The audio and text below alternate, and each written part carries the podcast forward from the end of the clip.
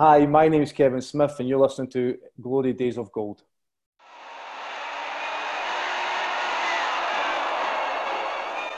Lord Provost Warren of Glasgow presents the Scottish League Cup to the side that lasted the course better, all conquering East Fife.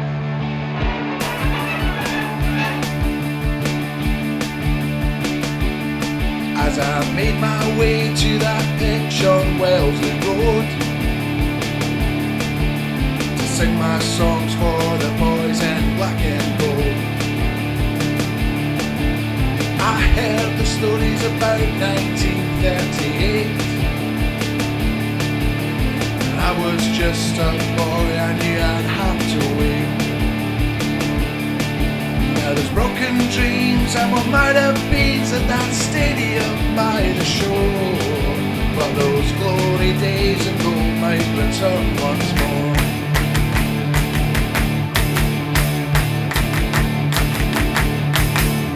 Hello, hello, how do you do? We are the boys from New Bayview and we are back with another episode of Glory Days of Gold, your East Fife and Scottish football podcast. I'm Lee Gillis. I'm Doug Perry. I'm Gordon Henderson. I'm Aaron Anderson. You'll realise that we're one Scottish Canadian down and we've got a new voice on in Aaron. Aaron is a another new East Fife fan, which I've realised is now the second time we've brought a new fan in because the older ones tend to be a bit more pessimistic. But we'll see how Aaron gets on in his trial run today. I'll let Aaron introduce himself and how did you start getting into to watching East Fife, Aaron? Um, I don't know if I'll be as optimistic as maybe hoping, like, but I'll try my best. um, yeah, just a wee boy um, going with my granddad down in Methil. He took me to a few of the games. Kind of went sometimes, didn't go all the time. But then just at the start of the pandemic, I realised how much work the club did with my granddad just to make sure he was okay. Developed a bit of a soft spot. Then when he passed away, the club were excellent with my family, um, looking at my granddad's wishes. Um, and I started going to games because I got a free season ticket out of it because it passed to me. And I've actually, for as bad as it's been, really enjoyed going along to Bayview. I believe the, the, the sort of description of that is sadomasochism, um, which is people who enjoy pain. For those of you that aren't into the same websites that I'm into, um, it's a little bit uh, depressing watching East Fife, but it's not like that all the time. And, and this is where like fans of other clubs, like for example, we had Douglas sisters playing each other today, don't really get where supporting a club like East Fife's amazing because don't get me wrong, this season has been one of the lowest of the lows and I think that these two guys, um, Doug and, and, Gordon, will agree with me. But it just makes the the high, uh, you know, getting a promotion chase, hopefully next season, or maybe a title win next season, unbeatable. You know, so hopefully we could get that for you, Aaron, because ultimately the the top of the show, um, I've titled it "We Are Fucked." Um, and I think that that's the, the the general feeling of the majority of East Fife fans as I was walking down the stairs um, from my seat at Bayview, I felt my phone vibrate and Dumbarton scoring a, a 95th minute equaliser to really rub salt in the wounds and ultimately dooming us to uh, the, the basement league and, and the sort of professional leagues. But before we go into that almighty depressing episode, which I'm sure is upcoming, let's hear from this week's sponsors. East Fife Community Football Club is proud to sponsor Glory Days of Gold – Keep up to date with all our community programmes through our Facebook and Twitter pages. There are classes available for every age and ability, from toddlers to walking football. Just search East Fife Community Football Club. Today's podcast is brought to you by John W. Gilbertson Limited, a small, friendly family firm of solicitors based in Glenrothes who specialise in buying and selling residential property, wills, powers of attorney, and executory work. On your team, on your side, supporting you all the way to achieve your goals. Well, it is a football show after all. Thanks as always to the East Fife Community Football Club for your continued support and also John W. Gilbertson in Glenrothes. I've been corrected in our commercial break by Doug Perry that was a 95th minute winner. And of course, that's just the few beers that I've had this afternoon, whether you want to call it drowning your sorrows or whatever. So I suppose we're going to get into the game. Doug and Gordon um, very luckily only watched the highlights. Aaron and I suffered the full 92 minute Um, I don't want to go as far as saying shit show because Aaron, ultimately, I don't think, and, and I'm actually sick of saying this this season, we didn't play too badly. And most of the times we're probably competitive in the match. Yeah, I'd agree. I don't think there was actually a massive gulf between the two sides. If you consider we bottom and their second could have been different with the result against Cove last week as well. I don't actually feel like they battered us, to be brutally honest. I thought we were right in the game. Even at 1 0, we had a wee period of pressure at the start of the second half. I thought the way we're going, we could get an equaliser here. And then they had a bit of a sucker punch with the second goal. But I don't actually think we were as bad as people might think when they see a 2 0 scoreline, to be honest. Doug, there's three things on a Saturday when we play Airdrie that I'm sure of, and that's the sun rising, the sun setting, and Callum Gallagher scoring at least one goal into us. I'm guessing you weren't surprised when you seen that it was that bastard. Uh, not, not even a look. I know. Um, I actually meant to look it up. It's frightening. Like he scores against. I don't think he's ridiculously prolific, apart from no. against us league. Like he scores goals, but he scores it's it's almost a guarantee every game. It's it's quite incredible. Um, yeah. yeah, joyful bastard. I think yeah. the word is. I bet you would take him in a heartbeat, wouldn't you? And and Absolutely. really, I mean, obviously we're going to go into the game and we'll delve into it in a little bit more detail, but that has been the story of our season, Gordon. Just nothing in the final third, and it's been no. There's no disrespect to, to Kyle Connell, who you know, does put a shift in. It's no disrespect to the guys like Jamie Semple or Kevin Smith or whatever, but we just severely lack quality and creativity. Yeah, and like you say, it's not just about if you're not scoring goals, it's not just about the guys that play up front. Same way, if you're conceding too many goals, it's rarely just about the guys that play at the back. As a whole team, I think we've just we're just very lacking up front, and we have been all season. And the fact that we've shored up a wee bit the back is you know maybe highlighting it even more. Like most games, like Aaron was saying, you know we're, we're kind of in them. We're competitive. We don't we don't usually get completely walked all over, but even when we've got even when there's times in the game that we're playing well, we just don't create chances. I mean, you can look at the stats on how few goals we've scored, but even more kind of damning is how few chances we create. Um, you know, if you're creating chances and not scoring, you have this feeling like maybe it'll change, maybe something will click into place. But we're not even creating chances. You know, so no. we just don't know how to have this sort of sustained pressure where we are creating chances. And you know, if you're creating chances, you're bound to get one or two, and we're just not even doing that.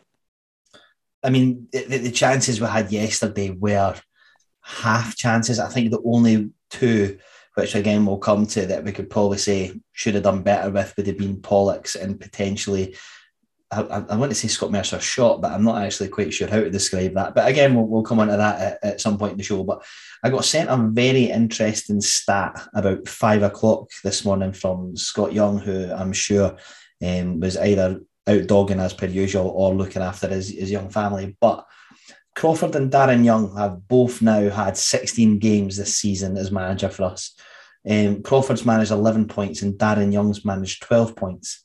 Crawford managed 10 goals scored. Darren Young managed 18 goals scored. Crawford's managed 26 goals conceded. Darren Young's was 36 goals conceded. So Crawford's managed to get us to stop conceding, but clearly we're not scoring. Uh, we were scoring more with Darren. So We've scored less than a goal a game this season while conceding nearly two a game. So in all competitions that we've played, um, we've not scored in 18 out of 40.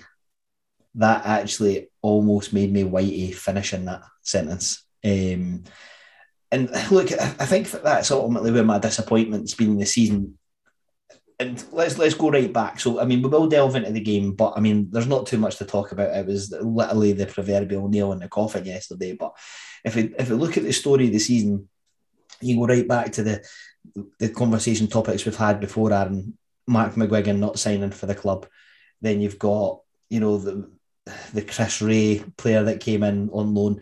Darren obviously knew that we needed to add some firepower. We all seen that at the tail end of last season after Jack Hamilton went. That ultimately cost us a playoff position last year, in my opinion. We never strengthened. We never managed to bring anybody in before Christmas up front. Um, really, aside to Kyle Connell, obviously Wallace went AWOL. That was an issue then. We then get to the January transfer window, and it baffles me now that we didn't add a striker in that window. And looking at it from somebody that's new into the club, Aaron, like I know that you're majorly a Manchester United fan, and you know, in that level of football, you go out, you buy somebody, you need a striker, you go out and you buy them. At this level, it is a little bit more difficult, but coming from somebody that's obviously got East Fife at heart, but maybe a little bit more new to it, that did that baffle you as well? Yeah, yeah, it did. I, I think as well, you, when you look at the signings too, or the lack of signings, shall we say, I, I, I just feel that when Crawford came in, I felt that there would have been a few more younger players coming in on loan. He had a connection with Robbie Neilson at Hearts, for example. I know that he brought in Finlay Pollock. I think he brought in the boy Watson as well. Yeah. However, were they positions that we ideally needed to strengthen? Probably not the priority, like you said, was a striker. So when you're going to games and you're watching the way in which he sets his Fife up, this is a different conversation. But and I suppose we'll probably come to later on. But I don't think the way he sets us up anyway helps the players that are on the park, um, which makes it even more mystifying that he didn't go out and buy a striker or get one in on loan in the January transfer window because we're crying out for one. And I just feel Kyle Connell, I'm I'm a bit of a critic of Kyle Connell, to be brutally honest with you. However, he's so isolated in games. It's scary how isolated that young man is. Like there was times yesterday we would we would win the ball back on the edge of our own box, and Kyle Connell was up front, 20 yards away from the closest midfielder with three defenders around him. You're never ever going to get out. And I feel that the way Crawford's playing and the way he sets the team up, I think it's far too defensive.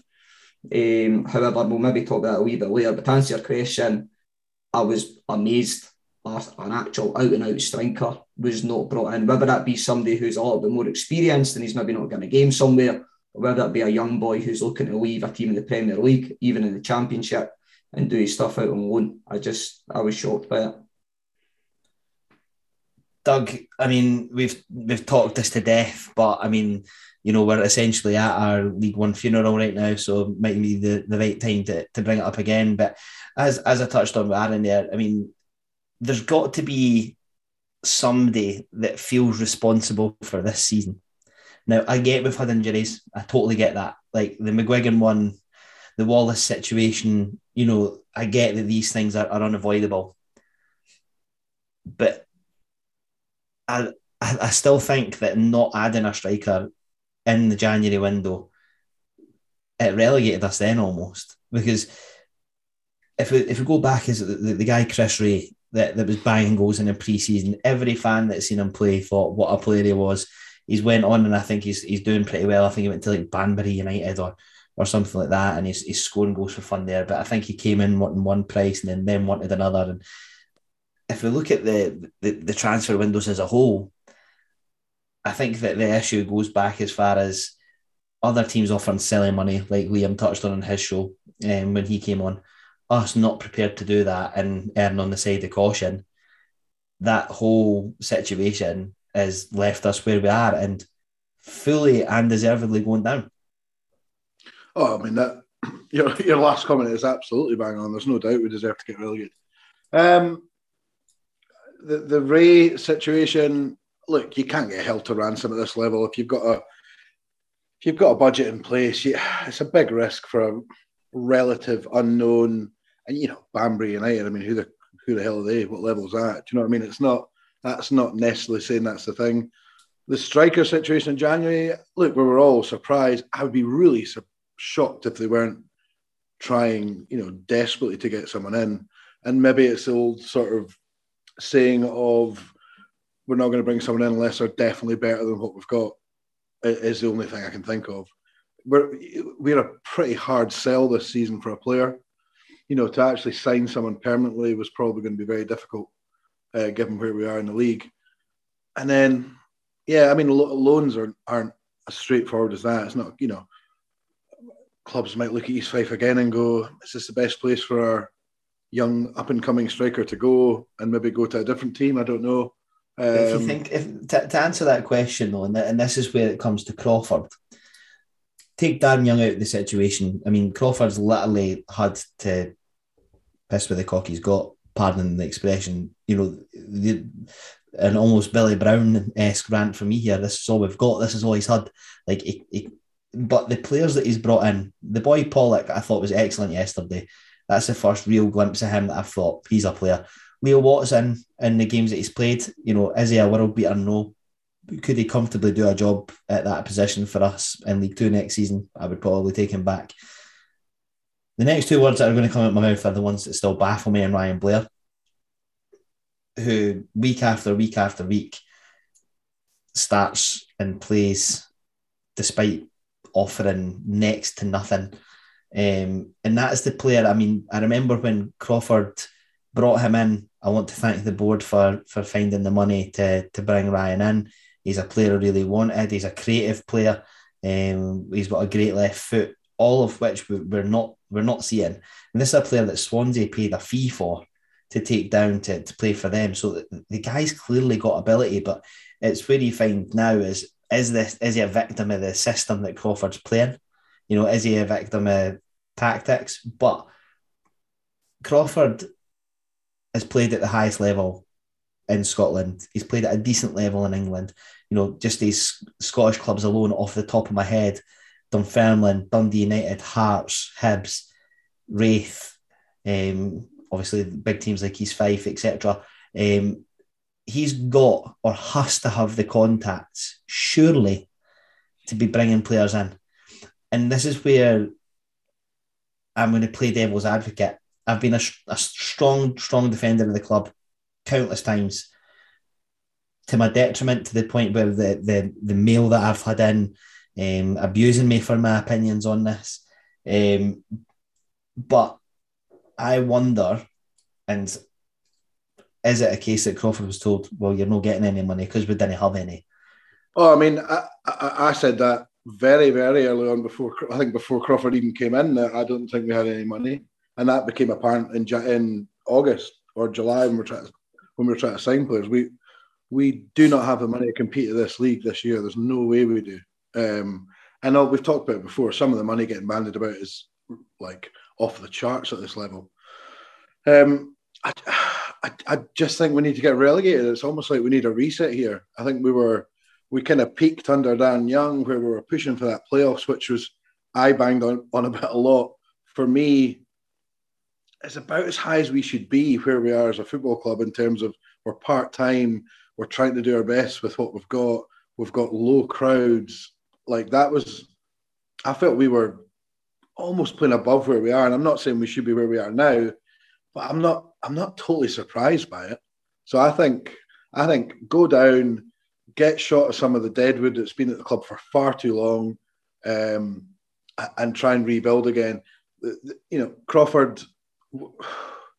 We'll give him, you know, we'll certainly give him time in, in League Two, but for him as well, we're going to have to start well because people will. We've talked about before. Next season's dangerous. You're in that dangerous area where if things go wrong, it can go horribly wrong now.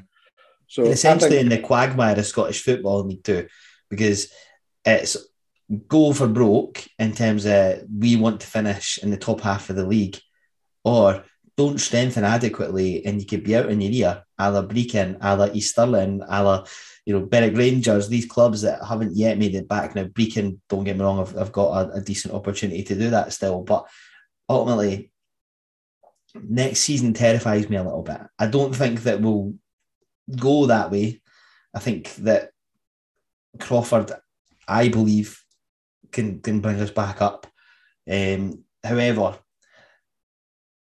Gordon, you'll not have heard it yesterday. I think Anne might have heard a few of the shouts calling for Crawford to be sacked. um, calling for Crawford, yes, Doug, your reaction was the same as mine, calling for Crawford to resign, which absolutely baffles me beyond belief. Because this is a guy that we've brought in with no time to assemble his own squad. I mean, the, the players that he's brought in, you know, two out of three ain't bad in terms of Pollock and uh, Watson have looked decent. Blair, not so much, but really the, the players that he has brought in are all right. I fully believe he should get the chance to assemble his own squad. How long would you give Crawford? I mean, for me, shouting for Crawford to resign or get fired right now is ridiculous. It's idiotic. Um, right back at the start of the season, uh, you know, you're, you're looking at the squad, you're looking at who everyone signed, and I predicted us to come 10th because I, I looked at the squad we had and I thought it was the worst Yeah. in the league. I thought we lost, you know, the, the players that we lost were generally, you know, we lost a lot of decent players, a lot of talent, and for me, we didn't replace them. Yeah. Um, we had a decent looking front two in McGuigan and Wallace. You know, that, that's good for, for League One. And then when the season started, we didn't have those two anymore. So I, I looked at the start of the season and I thought we were going to get relegated. Um, Yeah. Been fairly consistent with that. Um, we started playing games and I didn't see anything to suggest otherwise. So the, the failure, you know, whatever reason and whoever you want to blame for that, the failure was right at the start of the season. Um, so Crawford's come in, and yeah, I agree. Like you know, ideally, you know, we would have got a striker in in January, someone that could create chances, score goals. But I think it's a very difficult thing to do. If there was someone obvious, um, you know, it, the, you can bring someone in, but would they have been good enough? Would they have been better than we had? Yeah. You know, we've we've brought guys in from lower levels, and it hasn't worked. If there were obvious targets, everyone else would have been after them as well. Yeah. Um, January, I think you know you're you're probably working with a very limited budget. It's not like the start of the season where you might say, okay, if we spend if we spend a little bit more on this guy, we'll get him in, and maybe that shifts the budget elsewhere. Your budget's fixed. You're probably working on very little, and your options are extremely limited. I'm sure Crawford wanted to bring someone in, but I think it would have been very difficult. So, you know, Crawford's come in, and yeah, if you look at the stats, we obviously haven't, you know, in terms of points, goals scored, we haven't improved. But does anyone think that when Crawford came in, were we 10th because we were massively underperforming, or were we 10th because we were the worst squad in the league? Yeah. You could qu- quibble about whether we're maybe a little bit or the same as Dumbarton or Clyde or whatever, but I don't think we were underperforming. I think we were the worst team in the league.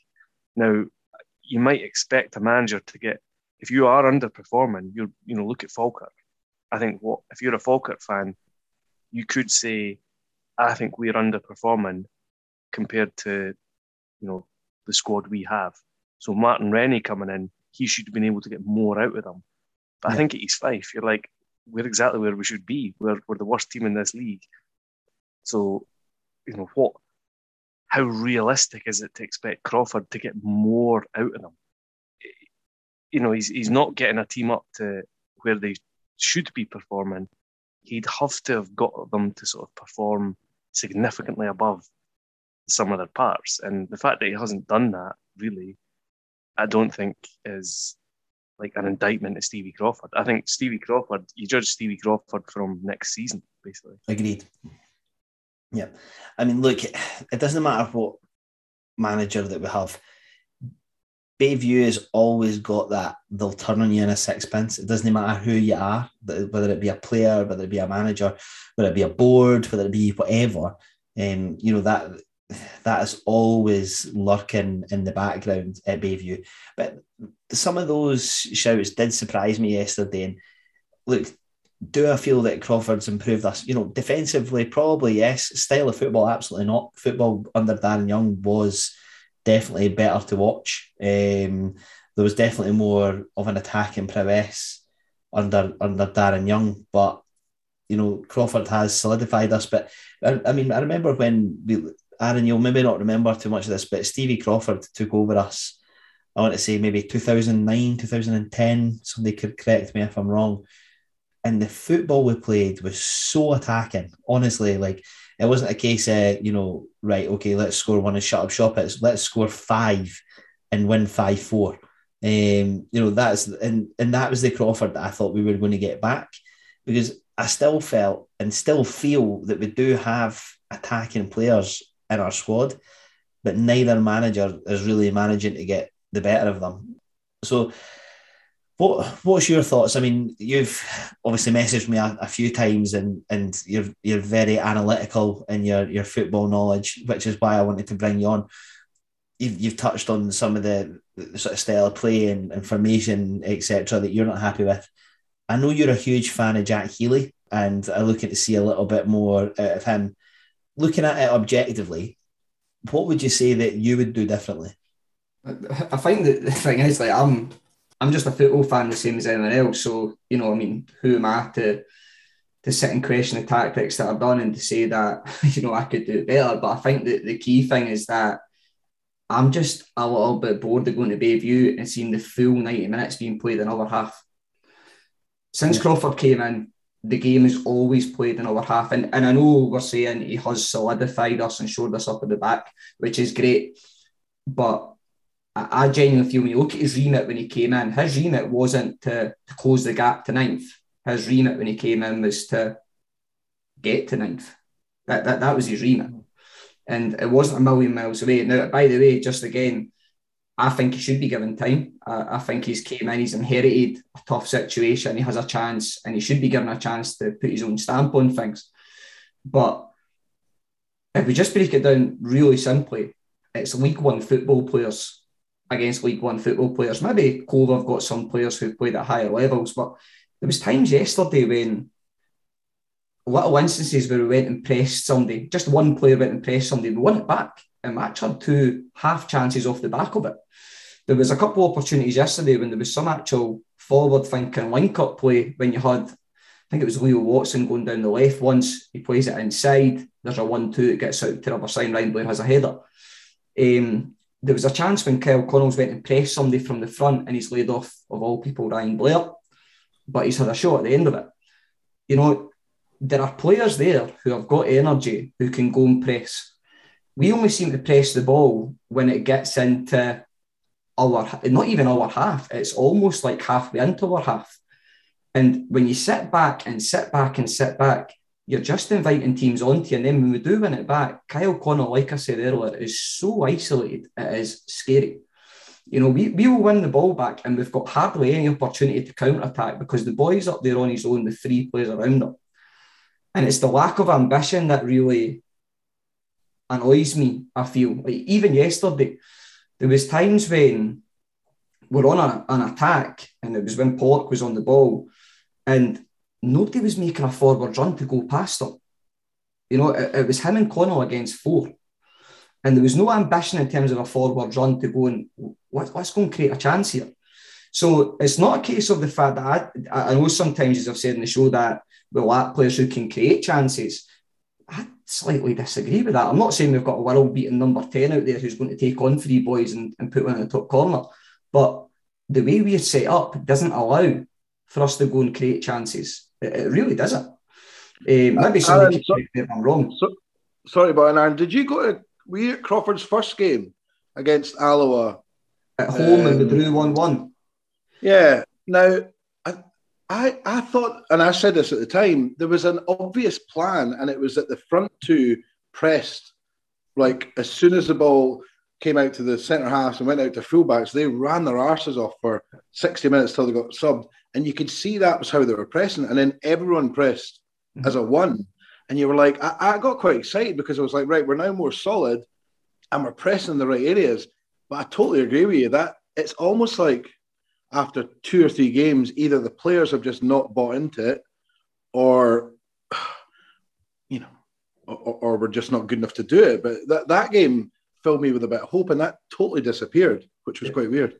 I, am the same as you. I, I, went to that game and I, I remember I actually tweeted about it, and I said I actually felt quite optimistic. You know, like you said, there was a plan. I think Alloa had a man sent off, did they? And we got back in the game. Is that correct? Yeah, probably should have won it late on. I think Mercer's missed a chance right then. But shock. Uh, sorry, it was better than the shot he held on Saturday. Put that way. Um, but but I, again, we you alluded to the fact that about Jack Healy. The, reason I like Jack Healy is because is he raw? Yeah, he, he's raw, but he's direct. He'll go and get on the ball. He's fearless. He'll go and run at his man. You know, and like I said before, it's week One football. You know, if you go and beat your man, you've created a two v one somewhere else on the pitch. You either drive into space and somebody has to come to you, which creates space for someone else, or you keep travelling because nobody comes to it. He takes risks. Is his final product great? No, it's no. But then, you know, even watching Airdrie yesterday, there was times they got in good positions and they've not got the final product either. It is League One football. And the reason, like I said, I like Jack Healy is because he goes and takes risks. He goes and takes players on. There was one right at the very end yesterday. He's went down a step over, got by his ball, and stood up a brilliant cross to the back post. And William Newton's got to score for me. Um, yeah. You know, he, he gives us something. So when you look at the personnel we've got, if you if you look at Connell, if you look at Denham, who's maybe not got the best technical ability say some of the players in the squad, but he's got pace and he can work and he's got energy. You've got Jack Healy who's got pace and energy. We, we don't use it. We, we don't use it. And, and that's what worries me about moving forward. There are players there who could play a certain way and we don't use it. And, and the final thing I'll say on it is that the last few weeks, you're kind of going for broke a little bit. And that's when it's like, and you're playing, you're looking at Clyde and you're looking at Alloa, for example, think, let's go and have a go. Let's go and have a go at them. And and let's play the game on our terms. And you know what? See if we get beaten, we go down. We go down swinging punches and we go down fighting. It's been a whimper. It's been an absolute whimper. So I'm not saying that Crawford should not be given a chance because I agree with you. Like you say, don't piss the cock you've got. But I don't think he's passing very well with it, to be brutally honest with you. I think he could have done things a little bit differently. And I don't think he's used the players the way that he could have used the players. And that's what frustrates me. Very well summed up. I don't think anybody else will disagree with that. Gordon, I mean, you and I suffered the, the Clyde game together, and then we had the shambles that was last week, and, and, and Aaron's hit the nail on the head for me. I was always a big supporter. I really bought into a lot of the stuff that Crawford said post match and, and some of the points that he's made. He made a, a call in the East Fife Mail this week, shout out Scott Ingles, um, that, that Saturday was a cup final. and But I don't think our cup final was there. I think our cup final was Alloa. I think our cup final was Clyde. And ultimately, we were awful in both of those games. We were terrible in both of those games, actually. The, the Clyde game was eye bleedingly bad. And last week, um, the, as you alluded to, I was in York and how much fun you had without me, etc., etc. Thanks for that, by the way, guys. Appreciate that. Um, I turned it off.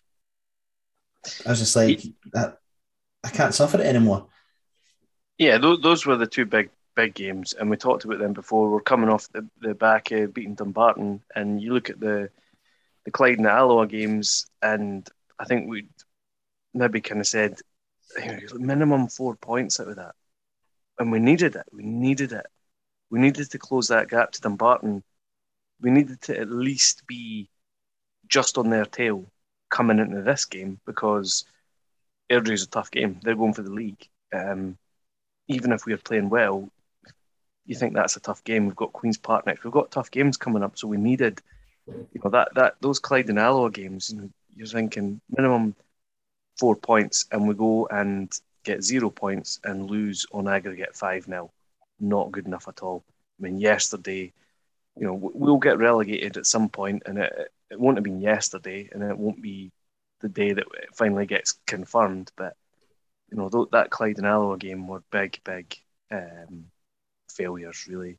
And I think you know, like what what Aaron's saying as well about the the sort of the lack of kind of aggression or adventure. I think that that is a bit of a worry for me as well. I think you you look sometimes at the the way we line up, and it is it is overly defensive, and part of that has has been to you know stop conceding all these goals, and that's been good. But you know what what is the sort of kind of formation that we've played most under Crawford? It's this kind of like four four one one, where you know, like you say, Connell up there on his own. Um, you know, you're maybe playing with one midfielder who's a bit more advanced than the other two, and Miller and Blair are kind of sitting back a bit. It's not, you know, it's a it's a difficult formation to go and go and attack from, to go on the front foot. We're not getting bodies up. Now I remember um, back ten more than ten years ago when Crawford came in, and we played uh, all the time. We played the same. We played this four-two-three-one, where Crawford was the sort of well, I think a lot of the time Crawford was the sort of centre forward, and then you had these three behind him that were all looking to attack. So the, uh, I mean, the way we played a lot was to get to get the ball up to Crawford, and he didn't score a lot of goals for us, but you know he'd hold it up, and then those other three were all coming in, and that's where we scored a lot of goals from. But you know the way we're playing now, we'll never we never do that. It's never. You know, you, look at it and what's our what's our main what's the main way we're attacking, and um, a lot of it has just been in recent weeks. It's been well, you know, Healy Healy has a go and he'll take guys on and he'll try and create something, um, but you know he's not getting supported. There's often not bodies in the box when he's looking to put the ball across and I understand that because you might think, well, you know, it's maybe one of these things as well where because Crawford's not built the squad, maybe he wants to play in a certain way, but he feels he doesn't have the players for it. Yeah.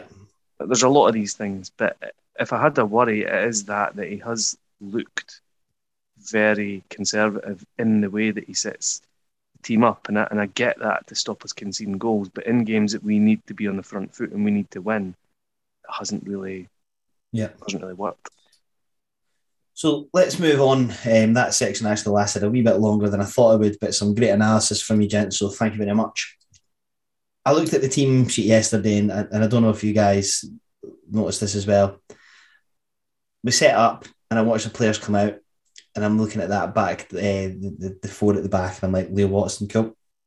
Chris Higgins, Murdo, and Steely, cool, perfect. Um, Steele and um, Higgins at centre back, and Murdo at right back, and look like we're going to put um, Scott Mercer in midfield, which is fine. You know, he's better going up front, uh, further up than he is at coming back. And then Steele goes out to right back, and Murdo goes to centre half. And I went, wait a minute here. Like, Murdo's one of the best right backs in the league, in my opinion. Like, genuinely one of the best right backs in the league. Steely's been really comfortable at centre half most games and I don't understand why he switched them. Did you notice that, Aaron?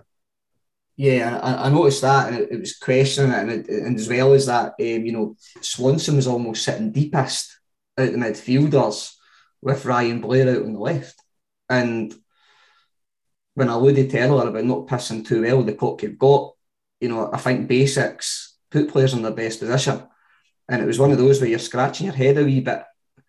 Um, I, I was just surprised at, at, the way again he set us up. I, I really was, particularly that I, I was more concerned about the one in midfield, you know, and their first goal comes from um, Swanson being beat far too easily, and By then Frizzell. the ball wide. Yeah, being beat far too easily, but then that's not his position. I mean, Danny Swanson is not a defensive midfielder. He's not somebody who's going to make tackles and break up play.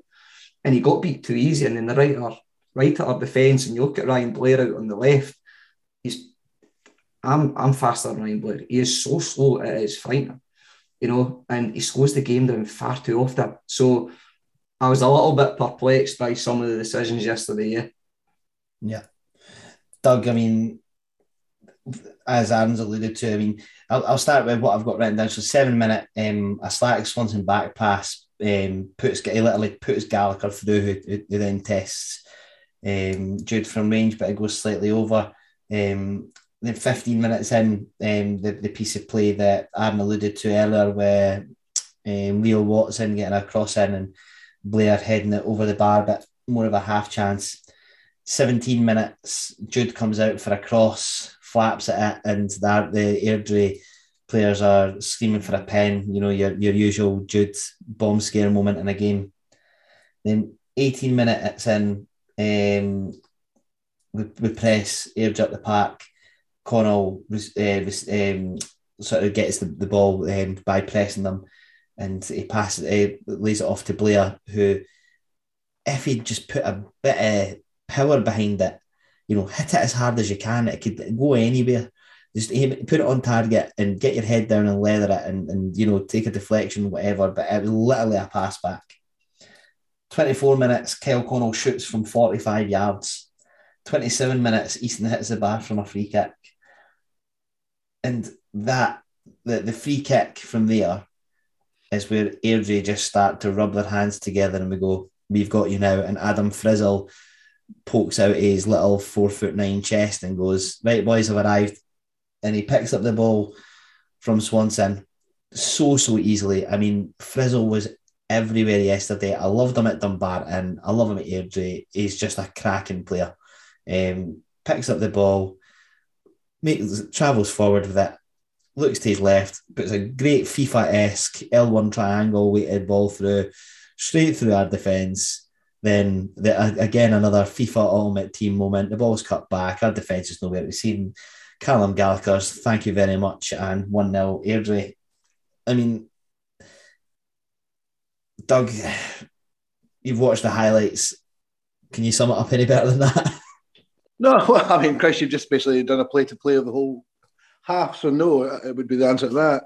I, I mean, I just think it, it simply boils. It's the only thing, Aaron, that you've said that I don't agree with so far is it's League One against League One. It is in name, but by no means is it in player. No way. I mean, we've got. I mean, you talk about that team lineup. Fucking Scott Mercer in midfield. Are you having a laugh? Like that? Uh, is that what we're resorting to? It, you know, wh- where should Danny Swanson play? Because we've tried him out wide, he's done nothing. We've tried him in the hole, he's done nothing. And we've, we've obviously sat him deeper to try and get him on the ball. And we've got, and he invariably doesn't do much. The, the trouble you've got is Airdrie I mean, if you think about it, Airdrie are two 93rd minute equalisers by Cove in the last two weeks away from being top of the league. You know, I mean, they're, a very good team. And I think, genuinely, I thought it last week with Alloa ah, Christ, even a wee bit against Clyde. I don't think these teams are getting out of second gear against us. Like I really don't. I think I think an Airdrie team that really wanted to have a go at us would annihilate us because we're, we're just not man for man. We're just not. I mean, you look at that East Fife team. I just don't think there's many that's League One footballer. I really don't. I mean, that was again Jude Smith, who I said last week I wouldn't be 100% comfortable with him being our number one next year. I like him, but he is a bomb scare at one a game. I mean, that was a blatant penalty. Yeah. Blatant penalty. I watched the, the replay of that. I mean, what he's doing on his 18 yard line and the guy's won the ball and he's taken him out. I just think I just think we're so far off it, and the summer is going to be monstrous.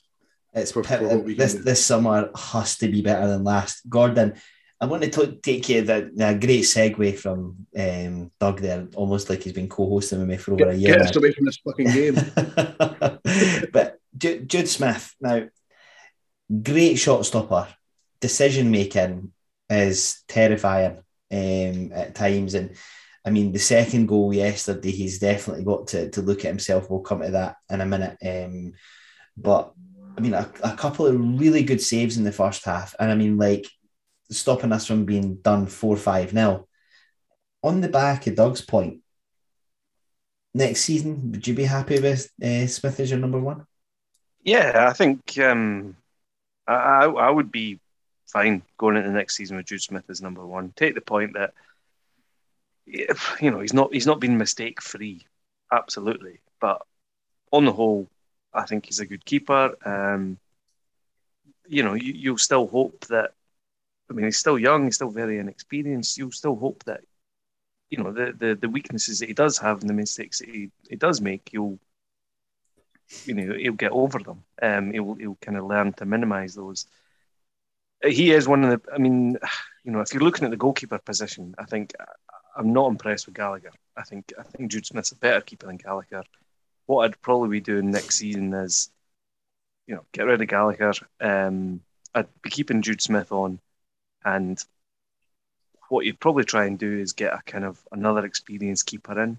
Now, if that if it be if it ends up being someone that can really compete with Jude Smith for number one or get ahead of him, great. If not, fine. Yeah. happy happy to go with Jude Smith Yeah. for that. I mean, in terms of like our squad, and you know, is it what Doug was saying? Is it League One? Is it not? I mean, as a wee sort of hypothetical, let's say we released everyone in our squad, and then you know, what what clubs would they go to? What clubs would pick them up? Well, I funny you should say that. You'll notice think- in the chat bit, I've put a link to the squad that we've got. And once we've finished up this section, we're going to dissect our squad for um, almost in terms of Doug's band name, Got Got Need, um, Keep Keep Bin is what we're going to call that section in terms of how we're planning to, to shape that up. But look, Well, well, very quickly, Lee, just Yeah. go back to Jude. I, I'm absolutely a fan of Jude Smith, by the way, and I think he's potentially very Yeah. good. The big problem is he, he's kind of got this nailed number one position because there's nobody else there.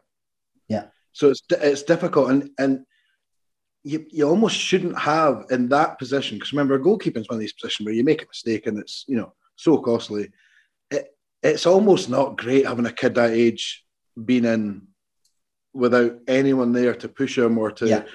say that because what you ideally, in my opinion, you give him you get him a run a few games, and if he makes a couple of mistakes, just say, look, we're going to put in so and so for a few games, see how he does, because it's it's just a tough position for for a kid. I think potentially he's a very very good goalie. I'm just kind of what Gordon's saying, someone with a wee bit of experience who, if things aren't going great, you can sort of put them in, kind of almost like we had with Brett and. Uh, Jordan. Jordan Hart. You know what I mean? Two pretty solid, good goalies at that level is definitely what we need because we don't have that. I would take either of them back next season, by the way, in an absolute heartbeat. Um, I would literally phone Brett myself and beg him to come back. So we go into the end of the half, 1 0 down. Finlay Pollock, for me, Aaron, are by far and away our best player. Every time he gets in the ball, he looks like we could create something. He looks like the sort of player that we've been needing for a number of weeks now. Um, 56 minutes is the first thing that I've got written down after the half. Um, and great play by Pollock. Um, and he gives it out to Kyle Connell, and Connell just hits it straight at the keeper. And then the next one um, at 59 minutes, I'll, I'll let you sum up that one yourself, which I'm sure you'll have in your own notes. Yeah, my notes for this is, and I quote, the worst effort I've ever seen in my life at a professional football match from Scott Mercer. I just, I remember seeing the ball coming over, and there was a, a young lad sitting next to me, and the two of us, it was almost like we grabbed each other because we thought, here's a chance, because you, you seen it falling for him.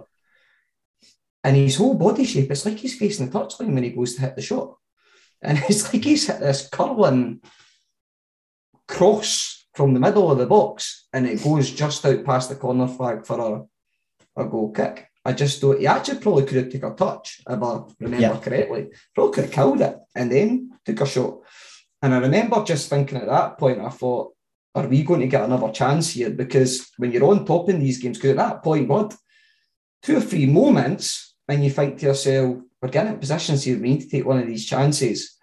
Um, I think there was one right, was the one after it, I think 63, where Pollock.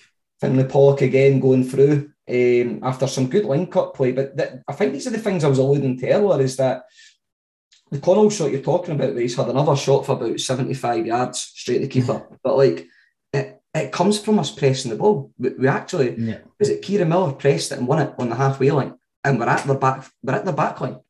Yeah. You know, somebody stepped out and pressed, and we're at the back line.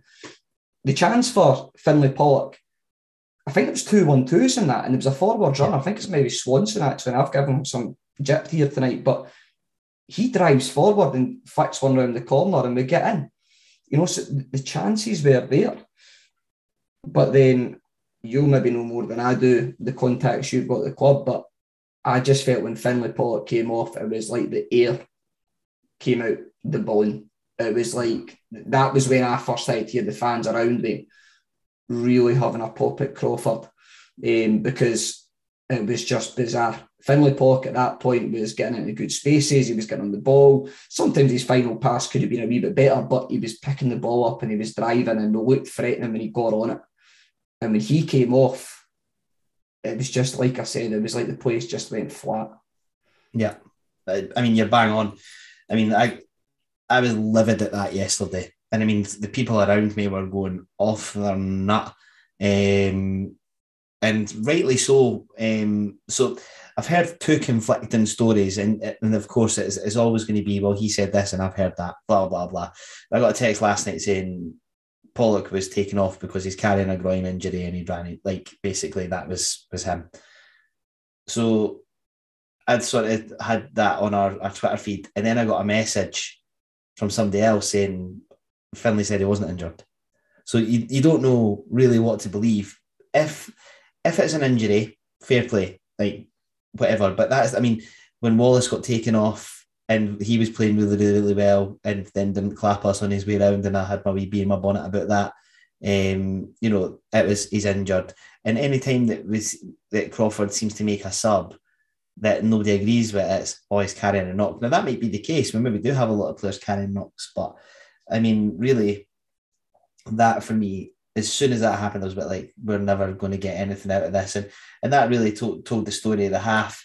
Um, we, we take off Pollock, we bring on Pat, 71 minutes. Pat gives the ball away. Frizzell robs him of it, loads of space. Ball comes in, 2 0, game over, season over. And that's literally it. The Sorry, decision can, I, on... can I be cynical? Can I, can I just be yeah. cynical for a minute? Yeah. Um, the Finlay Pollock one, because he did because obviously we were chatting and did he look injured? No. Yeah. He had loads of energy. As, we, as we've said, he was the main threat. Maybe there's been a message passed that's a bit more discreet that none of us could see that he's yeah. communicated to say that he's feeling it, but at no point has he came over to the bench that I'm aware of. At no yeah, he didn't go down. He didn't go down. I'm being cynical, but I think there's a little bit of an excuse in there, to be brutally honest with you, because I think the reaction, and I was livid with it as well, because as you've said, a lot of people were. I, am like you, I seem to hear these stories most weeks when a, a, substitution, which another thing Crawford for me doesn't get right is he's, he makes some baffling changes during games, baffling changes. And that's where I kind of have a bit of empathy with the fans around who will say, is he the right man taking us forward? Because his in-game decisions yeah. are pretty scary, and there's always an excuse at the back of each of them. Yeah. I, I mean, wonder, uh, just playing devil's advocate, um, because Pollock's on loan, I wonder whether Hearts that doctors have said, look, he's got his groins eighty yeah. percent, something or other. He can only play seventy minutes, yeah. and he has to come off because you hear that quite a lot of players getting told, you know, because like I remember Higgins at Montrose, was it Higgins, was feeling his groin, and obviously Crawford was like, well, we just kind of had to keep him on. But I think the loan players, the parent club will basically go, eh, no, he's coming off after this time, and that you know, that that's it might be totally not because I agree with you. Crawford does make some odd decisions uh, substitution wise. Gordon, speaking of odd decisions yesterday, um, look, club stalwart as a guy, I love him. He brings on Pat Slattery um, yesterday, who for me was not the right choice. I mean, we're, we're, we're 1 0 down at this point. We're chasing the game. He brings on Danny Denham, which I could almost sort of understand if we're going to play Danny Denham out wide, but he seems to think that Danny Denham might be a striker from what I've watched the last couple of weeks, and that is just not the case um, and couldn't be any further from the case. We've got Jamie Semple, sitting on the bench who's got a bit about him, a bit of pace. When he came on at Clyde, looked like he was fighting for it. Bring on Jamie Semple for for Finlay Pollock if that's going to be the case. Make an attacking substitution. I mean, Pat in his time at us must have less than five goals. I don't think anybody will tell me that he's that he's scored any more of that. I don't ever remember a Pat assist. So why are we making that change when we've already got Kieran Miller, who's a similar type Pat player, that that baffled me no end. And almost instantly that decision blows up in Crawford's face because Pat has the ball, 71 minutes, gets robbed by Frizzell, lots of space, ball comes in from the wide, and it goes straight to Jude. Jude spills it. And who's there? Lo and behold, sunrise, sunset, Carl Gallagher, thanks very much, and goodbye season. that's where my Crawford concern is slowly chirping at the back of my head. You know, I agree. Yeah, I mean, I think, yeah, some of the substitutions in a, in a lot of the games, yeah, you can criticise them. I think especially that thing where, you know, you're down, you're chasing a goal. What do you do? Bring on Pat Slattery. I mean, Yeah. it's that that is ridiculous. I mean, unless it's a, you know, unless it's a, like an enforced change, or somebody's struggling, bring them off. If it's a tactical change, when you're chasing a goal, he's just not the player to bring on. And totally agree with Danny Denham as well. I think there's maybe this thing where, you know, he scored goals for us. He, he plays out wide left, and he has scored a few goals. And is the thought then we'll we'll play him up front because he because he can score goals, but you know he, he's got all his goals for out out wide. He, he's clearly a winger to Yeah. me. So it's I mean, just, all- it seems a bit desperate when you've got players on the bench, like you say, like Semple, Yeah. who you could put up front. Yeah. Um, yeah. Bad. The thing is, we, we uh, for me, we, I mean, we don't have anyone that can change a game like off the bench. Not necessarily in terms of individually. I'm just meaning so that you can kind of go right.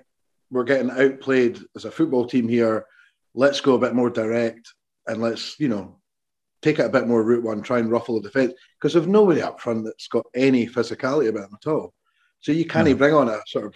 I can't remember the last time we had a, a proper kind of tall centre forward. It's been a while.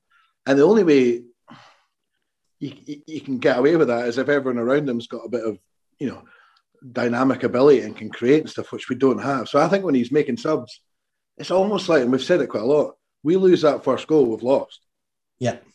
Like, honestly, because there's no, everyone's like for like, there's no, there's just, he- he'll tweak it by going from 4 4 1 1 to maybe three five two, or and it's but it's all kind of leaning towards the same style and same way of playing. And I just think that, that was your Mark McGuigan, I guess. But Christ, Mark McGuigan, that feels like about 2002. You know, when we were talking about him. We've never, ever sorted out, and we've never sorted. Christ, to be honest, I was saying about we didn't sign anyone in January. Even if it was some big, massive lump that you could just punt a ball to now and again, honestly, it would make a huge difference. Because I think defences against Quad us- B. Oh, please. I, I wasn't actually angling towards Quad B, but now I am. Absolutely discreet. No, I'm joking. He was uh, pretty shite. Um, but do you know what I mean? I, and I think for me, that's a that's quite a big one in the summer again because I, you you need to be able to to have a guy that you can bring on just to change it. People always talked about that with like England or Crouch going Crouch. Just some big massive bastard that defence are going to go. Oh God, do you know what I mean? We're we're, we're in for it for like the 20 guy that minutes here. Montrose signed. Yeah, The big guy that Russell. Montrose signed. Or even, Uh, even, even um, like- even Well, Russell Rob was Jones playing at it Peter Clyde. Head. even the big the lump Rob Jones at Clyde. Yeah. They, Yeah. scored, they scored a goal because they they punted it up. He got the knockdown. And he's he's not a good player, but you have someone Rob- like Rob that. Jones it is a gives you fridge another freezer. dimension. He But is it a gives you that fridge other- freezer. It gives you that another dimension that you can attack from. Like you know, it gives you you can play the long ball. We can't do it, and everyone that plays us knows that. Can we get Mark even Yardley out of retirement for the last four games of the season? Sorry, guys. I think even then, though, like when you look at, we're talking about having big lumps in the box. When I've said about lack of ambition, I sound like a real fucking negative Nancy here. I'm sorry, but talk about- Trust me, you don't. Compare- Welcome to compare Scotty's us, Fight, Barry. like, like a, ray of Um, sunshine here. but but there was times when we went for a long throw, and I heard Crawford. I think Danny Denham picked the ball up, and he was going to take a throw, and he said, "Leave it." And I can't remember who was coming up, but it was to get a long throw in the box. Steele. Now, at this at at this point, we're one 0 down, right? We're one down, and he doesn't send Higgins or any. He doesn't send any of the back line up. So you're playing a long throw into the box, and your best header of a ball is stuck on the halfway line. Yeah. that scares me. Like, like, why are we not putting him forward for that? Because you'd send him forward for corners. So why would you not do it for a long throw? You know, it, it, it- it's scary.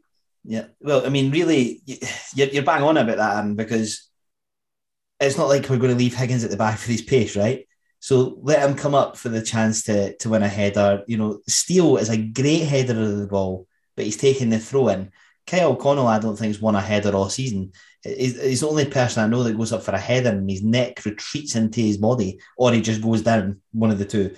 Um, but yeah, look, let's let's wrap up that section and do um, Doug Perry's favourite section, which is three to ones. Aaron, as our resident newbie, um, have you not done them, Gordon, uh, Doug?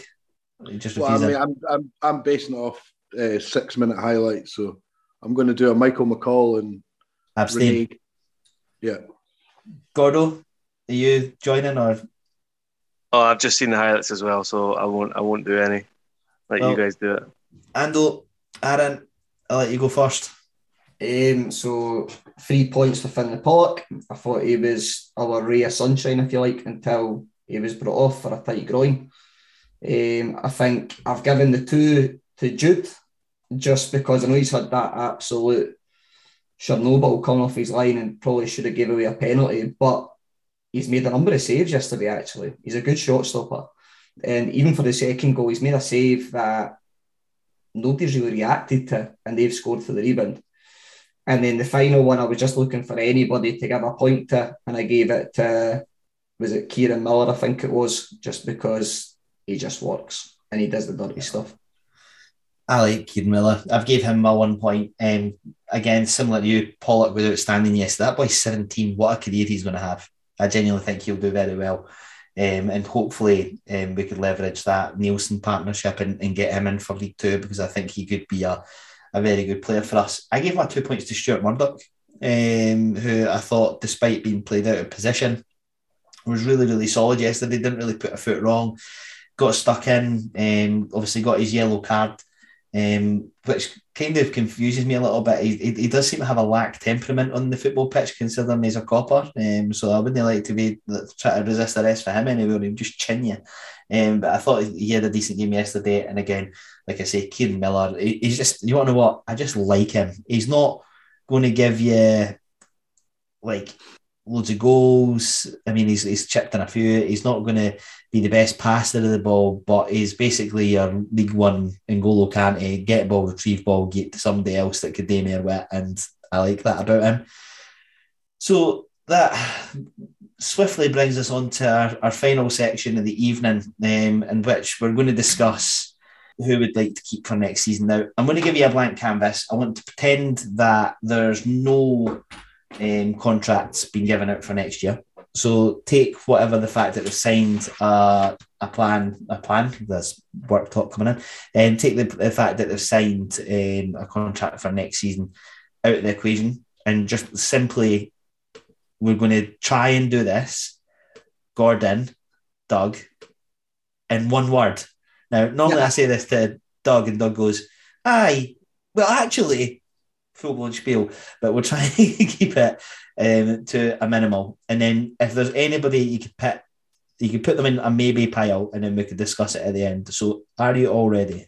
What what happens if two of us say bin, two of us say keep? I mean, there's a natural debate that should happen after that. I'll tell you what. We'll, we'll we could say discuss. Okay, Right. you, you're allowed a line in defence or one line in defence or This is where Michael McCall we really miss him and his outstanding Yeah. boosting techniques. To be honest, I'm I'm just filling in. So Scott Gallagher for me is a no. We'll start off with him. I didn't fancy him from the minute he came in. Good shot stopper, not an awful lot else, and you just broke you just broke your own rule. Yeah, I did it on purpose, Doug. Ah, okay. You must Aaron. be tired from watching the wrestling last night, loser. Absolutely. Mate, there's loads of girls cutting about in their underwear wrestling each other. You should get into it. And there's not many. There's not many girls who are uh, going out with someone who watches uh, WWF at your age. Carry on. No, Doug, No. Gogsy. No. I'm, I'm not going to say Liam Campbell. He's a bit too young, is So, well, you know, he'll, he's still got room to make in his career 17. Jude Smith, yes. yeah, Yeah. Yep. David Devine, who was signed on loan and returned back. He's just on Never the heard transfer market list. Here's one that I think we can debate. Chris Higgins. Yes. yeah, Yeah. Yep. Oh, I wasn't um, totally convinced that was where Queen sleep, so maybe we won't. D Higgins, yes. Yeah. Um, that's a. Have we got like a couldn't overly care or? Ambivalent section, yeah. Okay, we'll go with that. I'll, I'll go ambivalent for me. That's too posh a word for an East Fife podcast. That, by the way. Hold on, I've got it. I've got it. Uh, say the name again. Daniel Higgins. Uh, Dakin. well, Dave. Gordon. I'm a maybe, maybe with Dan Cool. Higgins. Ross Dunlop. Yes. Yeah. Yes. Yes. Aaron Steele. Yes. Yep. Yep. Yep. Heartbreaking time.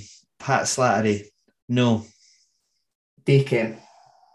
Eh, eh, can I ask a question? If he Yes. if he stayed next year, would that- is that does that give him testimonial? It would do, yeah. Hmm. Oh, nah, we've got to go no. Heart yes, head no. Yeah, I, I couldn't agree more. That's one that we can discuss. Look, Pat's been a tremendous servant to this club. He's one year behind Kevin his testimonial season. I wouldn't be heartbroken if he stayed so that we could give him the the send off that he rightly deserves. But basing it solely on football and decisions, it would be a no for me. I, I will say though, Lee, um, a testimonial is normally ten years. We've we've given Kevin Smith a testimonial, even though it's eight years. I think.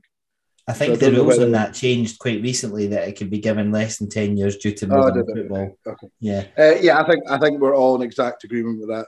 I don't think in terms of his footballing ability, he's quite good enough. And in terms of if we're trying to shift out some Deadwood, then I suppose he would be up there on that list. But uh, you know, nobody can uh, underestimate. You know, I reckon what he's like in the dressing room as well. I think he's quite a big. Him and Denham Yeah. will be quite big guys in the dressing room. Likable I guy. I think that's why I said Deacon, just because you, you're all likelihood we're going down. You- You're wanting positivity. I think I was Gordon or Doug said it oh, earlier. You're looking for a bit of a reset, but you still want to have guys who are fully committed to the club. And he's one of those players who I've seen who I actually think is strongly committed to the club, even though the ability's maybe not there. I, I would probably keep him. Like it's one of these things where you know what you get from. You get hundred percent. He can play different positions. He wouldn't be a starter for me, um, but you know if he's if he's a good personality to have around, he's versatile. To be fair, I probably would keep him from that point of view. I'm going to remain unchanged. Love him. Be a great servant to the club. But I think that if we're going to be clearing out some players with hopes of bringing people in with more ability and getting us promoted again, I'm not entirely sure that that Pat fits that remit for me. So I'm going to keep that as a no. Um, Leo Watson, Dakin. I would take him back on loan. Um, I always think loan player is a bit of a moot point because you're probably you're, un- you're unlikely to get guys two years in a row. Uh, at League Two level, yeah, I would be okay with that. Yeah, maybe. This should be an easy one. Stuart Murdoch. Yep. Yeah. Definitely. Yep. Scott Mercer. No. No. Well, there's no point me even answering this one. It's a no from me. Yeah, no from me as well. love Scott. Again, there's a player there somewhere. I have Doug's shaking his head. I like Scott Mercer. I think that he's definitely good going forward, but he's not strong enough defensively for us. I think he's going to be one of those players that will go to another team and do all right. I mean, I, I mean, I don't think he'll stay in, in League One, but could easily see him potentially alongside Darren Young or somebody that's done an Albion, etc. next year. But we'll see how that goes. Ryan Blair, no. Definitely not. No. No. I thought Gordon had a wee smug look in his face there. I thought he was going to say yes. Look, I mean, we've said enough about Blair. He's clearly had ability. The fact that he's went to, to Swansea and stuff, but we've yet to see it. And I think that's a wage that could be used elsewhere. Conor McManus. No. Don't know. Oh, Oh, I probably a Dakin on that one. No. Kieran I- I- Miller. I- on- on McManus, sorry, quickly. I'd almost be intrigued to hear who, where was he at before us? Stranraer.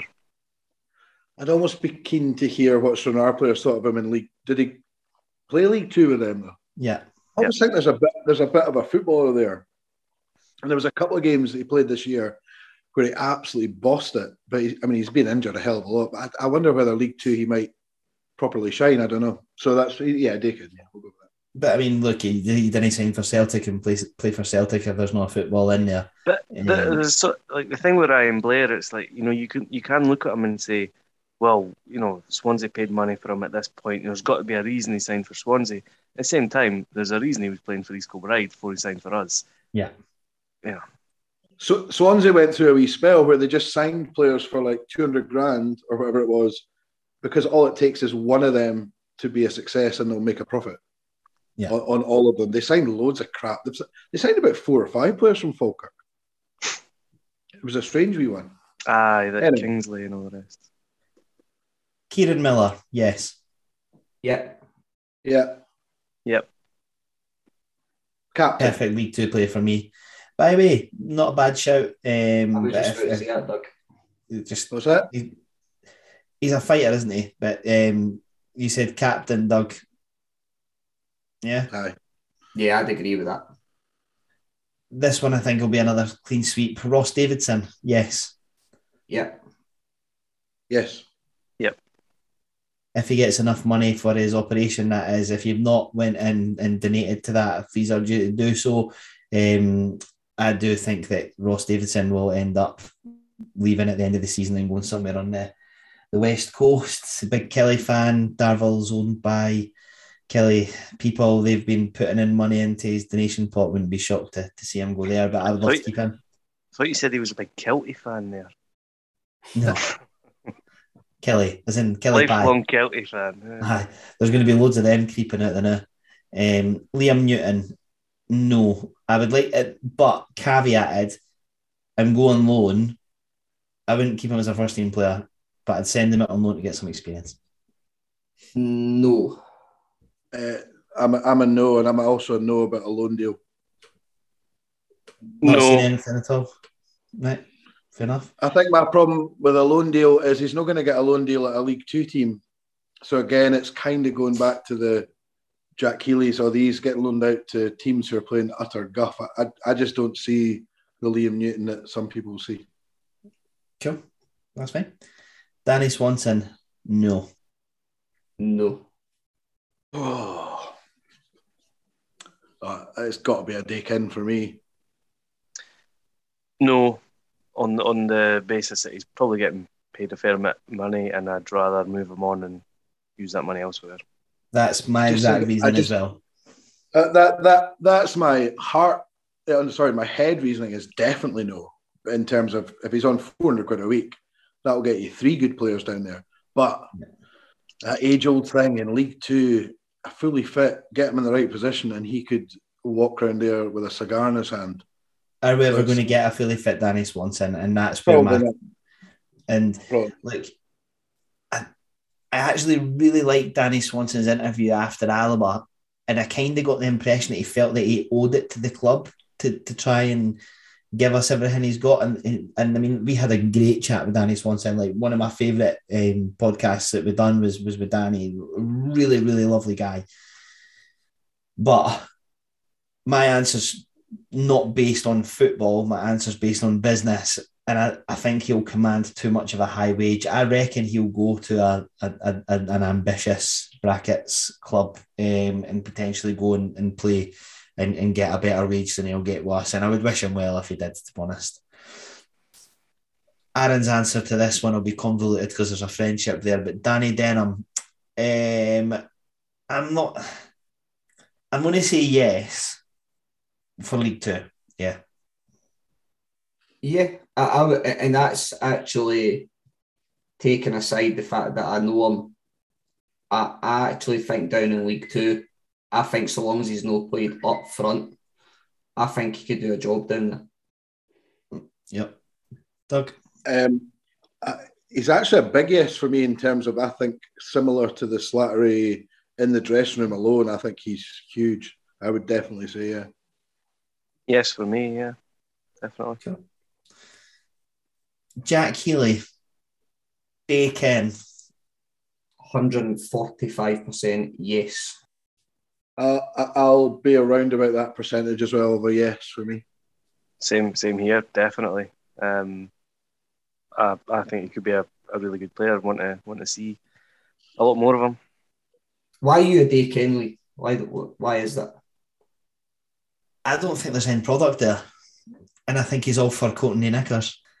I think that there's definitely a player in there, but it could come with experience. And by the way, like if for any reason Jack Healy's sitting in his bedroom, he's turned off Pornhub and he's listening to Glory Days of Gold and he thinks that I'm picking on him. I'm not. I think that he's a great player. I love the fact that he's a local lad and there's a chance for him to go on and make it into the team. And I'd be happy to be proven wrong. The sort of thing that he could come in with experience and, and, and get a bit more confidence. But he strikes me like a lot of the players that we've had in a similar vein of him, where there's a bit of flair, so fans get excited, but then that's literally it.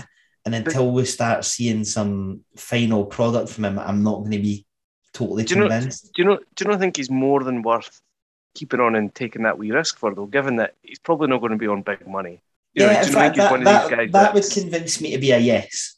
That would convince me to be a yes. And the fact that he's probably on buttons. I mean, look, I, I know I said at the, the top of this section that it wouldn't really matter if um, he has got a deal for next year, so he will be there.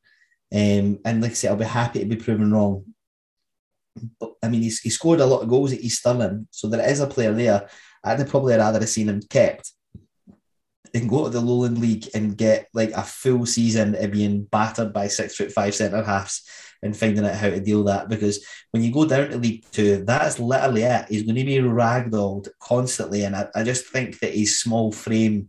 I'm not sure how that's going to fit into League Two. My, my thing with Jack Healy is if, and we're all hoping that we're sort of pushing towards the higher part of the table, potentially, and it's all potential with Jack, potentially with the right players around him and the team dominating games and playing well, he could be he could be very good.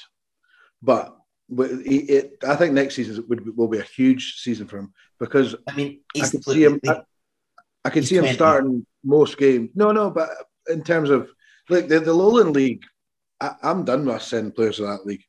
Jack Healy might have scored eight goals in 15, but seven, that we talked about it last week, seven of them could be against utter nonsense football teams. So forget the Lowland League, it's pish. I think, uh, look, Jack Healy's all potential, but he's potentially exciting. So we've got to give him a go at, at the bottom level in Scottish football. I think there, right? I, I think he needs. I- I'm. He he needs a run of games. He- He's coming on. For, I think he played. Was it two in a row? He played earlier, and was it last month? But he's coming on for ten minutes at a time, fifteen minutes. He, he doesn't get much game time. E- even when we're still in a game, he comes on pretty much when the game's done. Like he came on yesterday when we were two 0 down. He came on last week when we were three 0 down. He's he's coming off the bench when the game's finished. Um, I, I think he needs a run. And, and by a run, I think that means five, six games where you get a rhythm, you get a feel for it. I, I, I'm going to make a pretty bold prediction here, right? I, I think he'll be East Fife next season, and I think he'll get a move. There's my prediction right there. like what what Doug was saying as well. Like if you have the right in League Two with the right team, look at the last time we were in League Two.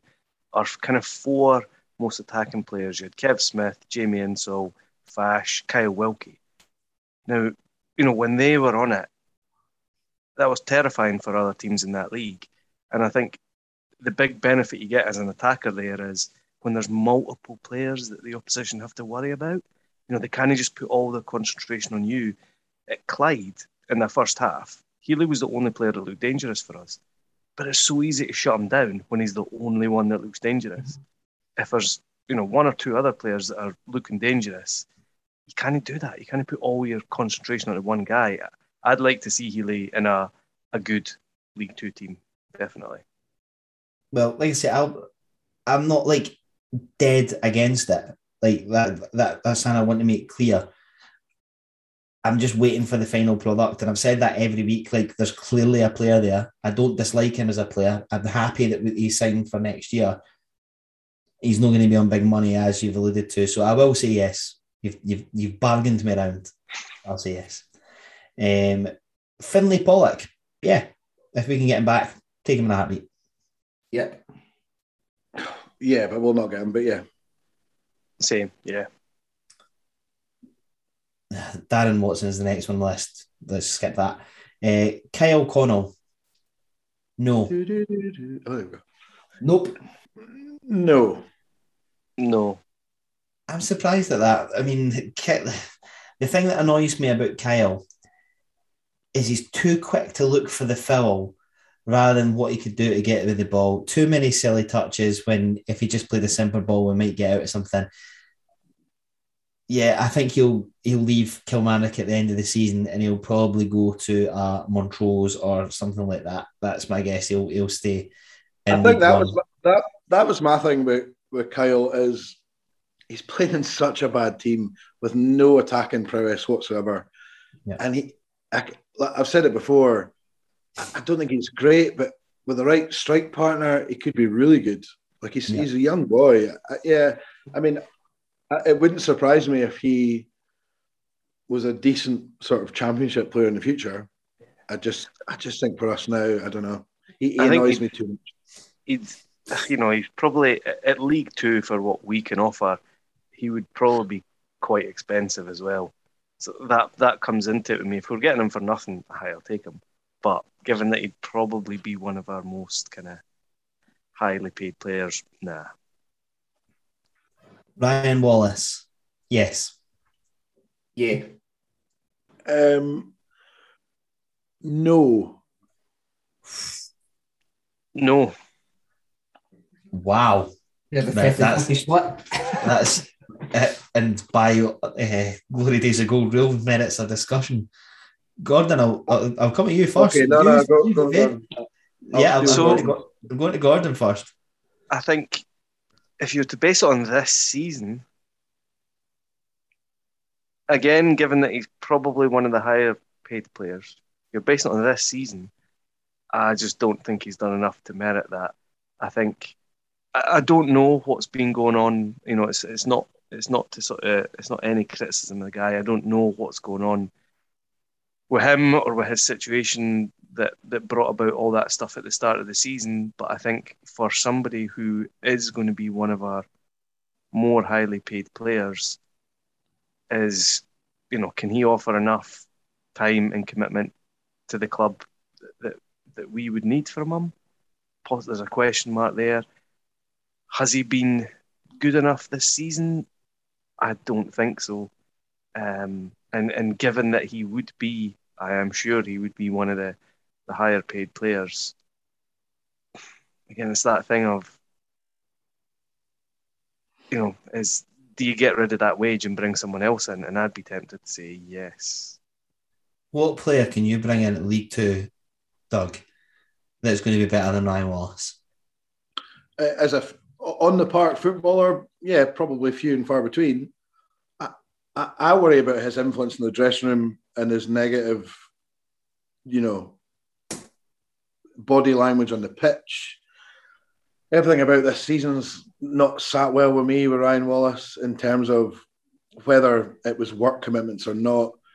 To you know, to suddenly then just come back like he was bored of being with his wife on a Saturday and play to his over the top shouting at players on the pitch and not in a good way, in my opinion. I think it, with a right frame of mind, fully fit Ryan Wallace, it would have been the quickest yes of anyone that we've said today. I just think if we're in need of a wee reboot, for me, I think he's one of the first that needs to go. I think there though, That- that, that was why I paused before I said yes. Because watching games on a Saturday, there is an attitude problem there. And I think Lee, you've mentioned it before, whether it be applauding the fans, as Doug said, whether it be the way in which he's, he's openly critical of others. And sometimes he does chuck his toys at the pram, he puts his hands up in the air. The reason I then swung to yes, though, was that he has had a bit of a broken season. you know, and for whatever reasons they are. And I kind of said the same earlier with Jack Healy. You, need to you need a run of games, and as well as that training. And I don't think there's any doubt that he's got the ability to go into League Two, and providing he gets that run, I don't think we'd be able to get better than him. But my question mark was around the attitude. And my, two, my 2P, my two p, right before before you go in, you'll not get a better player at League Two. Fact, right? The difference, hopefully, between this season and next season will be will be a team pushing for a title. And he strikes me as a guy that wants glory. He strikes me as a, a guy that wants to be at the right end of the league. He strikes me as a guy that will be hungry enough to do it. I, I take all your points, massively take them on board. We have looked significantly worse since Ryan Wallace dropped out of the team after that game at Dumbarton. He ran the show at Dumbarton. But Lee, And- your comment there, your comment there is exactly why I want to get rid of him. He's only up for it if he's in the right end of the pitch. You don't want people like that in your dressing room. You want guy. This season is the perfect season where he should have come back and been that experienced, better player, and like making the difference. And he's just chucked the toys at the pram day game after game. I I think we need a reset, and I think the squad kind of harmony and stuff needs to change. But it's been the same for years. We need to change something. But players are constantly talking about what a said- good dressing room it is, Doug. What's that? You, you hear a lot of the, the comments from players that it is a good dressing room and they'll Yeah, get on. have, you, have you ever heard a player say it's a shit dressing room? I mean, obviously I have, yeah. I mean, there's loads of players will come around and say that there's divides in dressing Yeah, but- rooms, etc. But nobody's going to come out and say, "Oh yeah, there's a real bad atmosphere in the dressing room." Every it's like managers; they're not going to. Very rarely they'll publicly criticise X, Y, and Z. They'll say the right things. I'm not saying it's not. I'm just saying what I see and how he treats other players. I just I think he's treated the club like a bit shit for the last for this- well this season especially. I'm not saying that look, he's a great footballer at this level, definitely. So if it's purely football, it's a no-brainer. But I think it's, we've got to look more into it than that. He is signed for next season, by the way. Um, it'll be very interesting to see what happens there. My money will be on a fee paying move to the likes of a Kelty, um, is my guess. Um, Arnold. He, he's no good enough for Kelly. I agree to disagree on that. I still think Ryan Moss is a top League One player, and if he's, he's surrounded by better quality, I'll lift him. Um, but we'll see. This is the ultimate head versus heart. Kevin Smith and, and everybody is, is is died inside there for reasons that you have touched on about dressing room experience. I'm going to say yes. Um, if if Kev wants to be, I don't know how much he'll feature, but he's won this league. Um, I think he's a good captain. I think he's a great guy about the club. Um, and if we're going to be keeping the likes of Jack Healy or any of these other young guys, he'll be a great pro um, to keep around them. Um, hopefully, keep him around if he's going to be doing some coaching badges, etc. With a view to make him a coach, etc. in the future at the club. That is a total uh, head versus heart one because look, I think we could all agree that Kev's not been the, the player that we've seen in the, the, the past few seasons. You know, his, his pace definitely isn't there anymore. Um, but I think that if, definitely in terms of a League Two player, he, he could probably still cut his teeth at that level. So I'm going to say yes. I know I caveated Moan rule again there, but that one did require an explanation. I'm going no. Oh, I don't think I can give a straight answer to this. Purely footballing, it would have to be a no. But for what he is around the club and getting more involved in the coaching, it would be a massive yes for me. If that makes any sense. Yeah, exactly the same as Doug. Purely, purely football, no. But you know, if if he's offering other things and you know, maybe dropping down a level, he might be able to offer more on the playing side. So overall, yeah. He, he he's in that bracket of players that might just get a wee spark, a wee last hoorah kind of from hopefully playing in a better team. Or sorry, a, a, a better stage of league or whatever, you know. My overriding feeling is the fact that we're giving him a testimonial as that he's away. That's what I think. Um, that that I, I do think that because otherwise you would just keep him from another year. But I don't think he'd be away. I think he would retire. no, I don't Like, think I- he'll I- retire. Oh, I think he'll do. If he's going to leave at the end of the season, he'll retire for sure. Yeah. I, I um, think he'll have seen this season that his legs are gone. Yeah, I, I don't think so. I think I think he could probably go to another level. Well, not that higher, but he definitely could go to another League Two team or, or World League, whatever. This one's it's a difficult one for me because I do think there's a player there, Jamie Semple. I'm going to pass to Aaron first. I'll be interested to hear your guys' thoughts. So weak. I'm going no. And, and the reason I'm going no, and, and sorry, I know that's No, yeah. word, but it's just consistency. I, I- I think if you're looking at squad depth, yeah, and people might say, yeah, you're dropping the league too, but I genuinely feel that we've got players who could play wide, who are ahead of them, or who should be ahead of them going into League Two. Um, and I just don't think he's done enough for what I've seen. Uh, a definite no for me.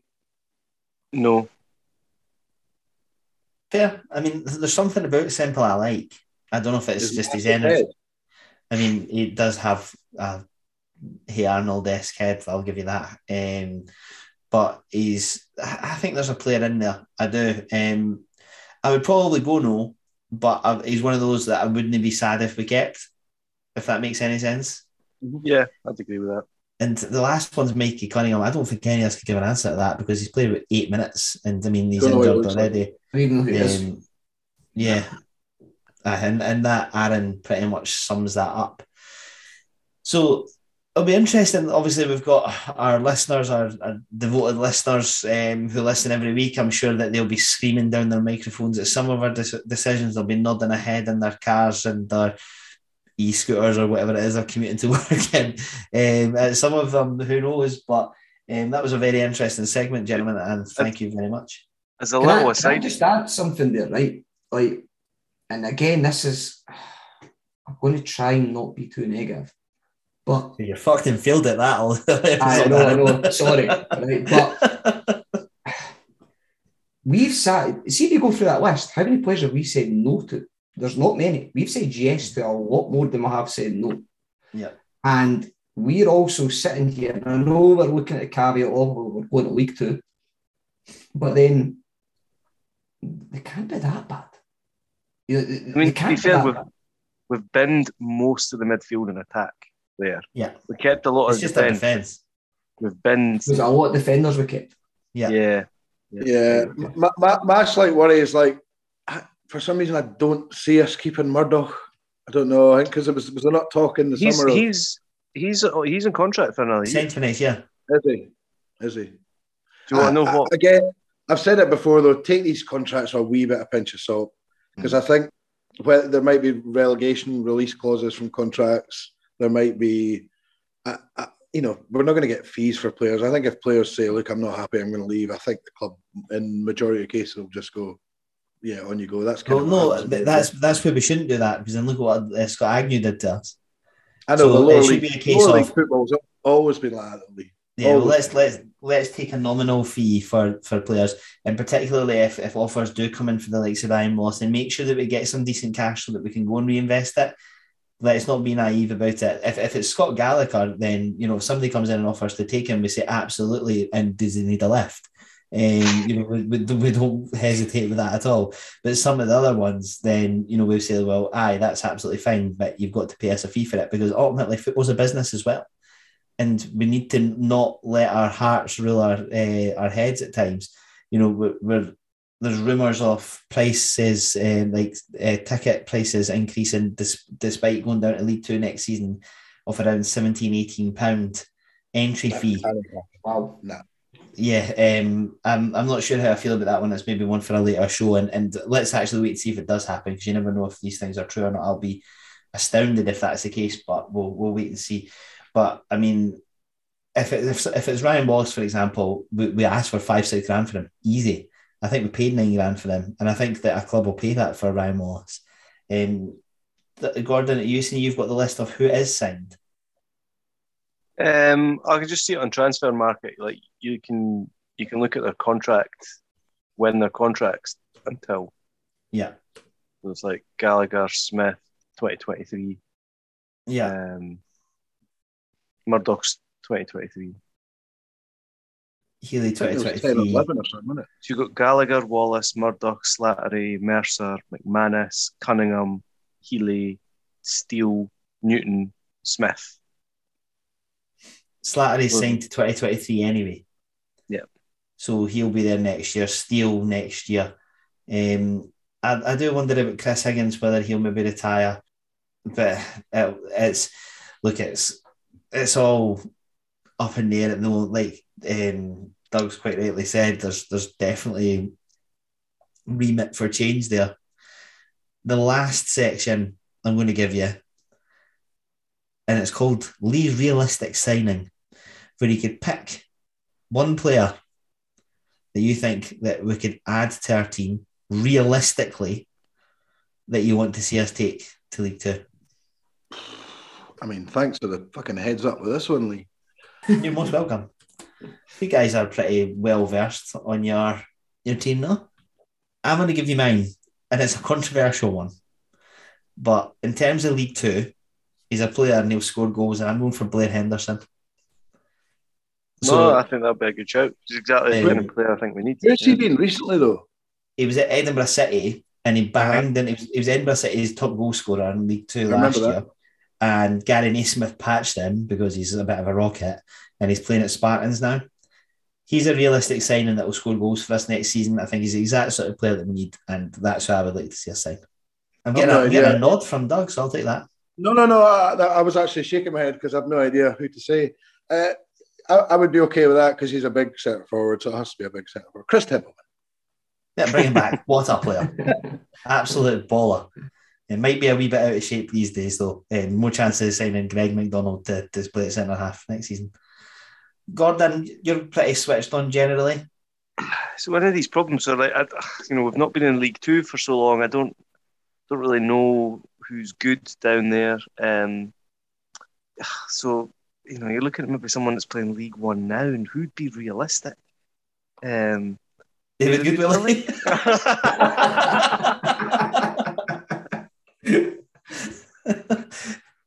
aye, Too soon? all the, all the all the moral outrage is out the window now. We need a striker. That's all right. We Um, didn't have any sponsors at the club anyway. We'll be fine.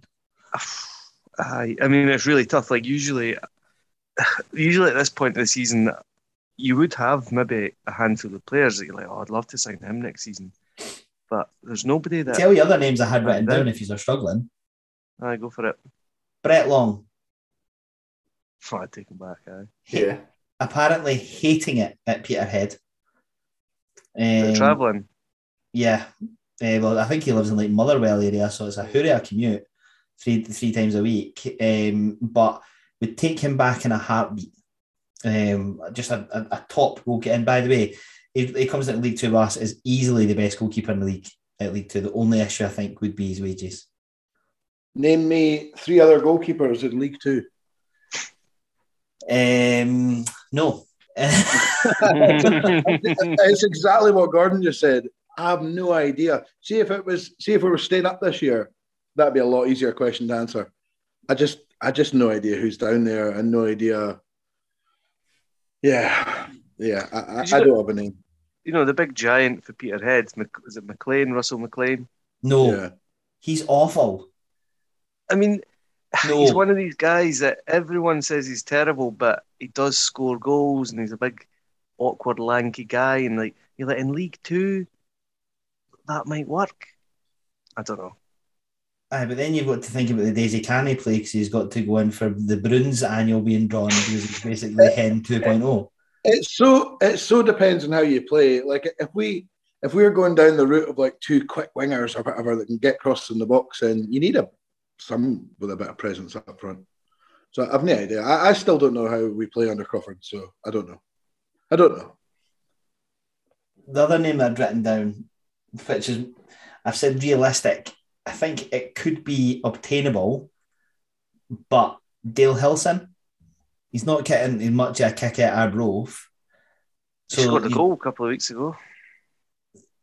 He's a good player. But yeah, he- yeah. He wouldn't he wouldn't come back to League Two. I don't think. If guaranteeing him a decent wage, I mean, we're going to be freeing up realistically Swanson's wage, so there's going to be He'd cash probably, there. he'd, he'd probably go back to Forfar if he was going to come back in League Two. He obviously loves the the Angus Aye. connection. He just goes around the Angus club. Uh, Oh, Forf, uh, the Forfar goalkeeper, he's a good keeper. I can't remember his name. He's very good. McCallum. Yeah, that's him. uh, So there you go. There's one. Um, and to be fair, if, if Forfar is still in that league, then uh, Brett Long will be the second best goalkeeper in League Two next season. But unless you've got anything else to add, gents, that's an hour and 44 minutes of what was meant to be a quick hour show. Um, Well- does anybody? just one wee thing. Uh, what do we think about the World Cup draw? Um, I had that written down. Um, it excited me about as much as Raith Rovers winning the, the, the Challenge Cup to be honest, um, which is not at all.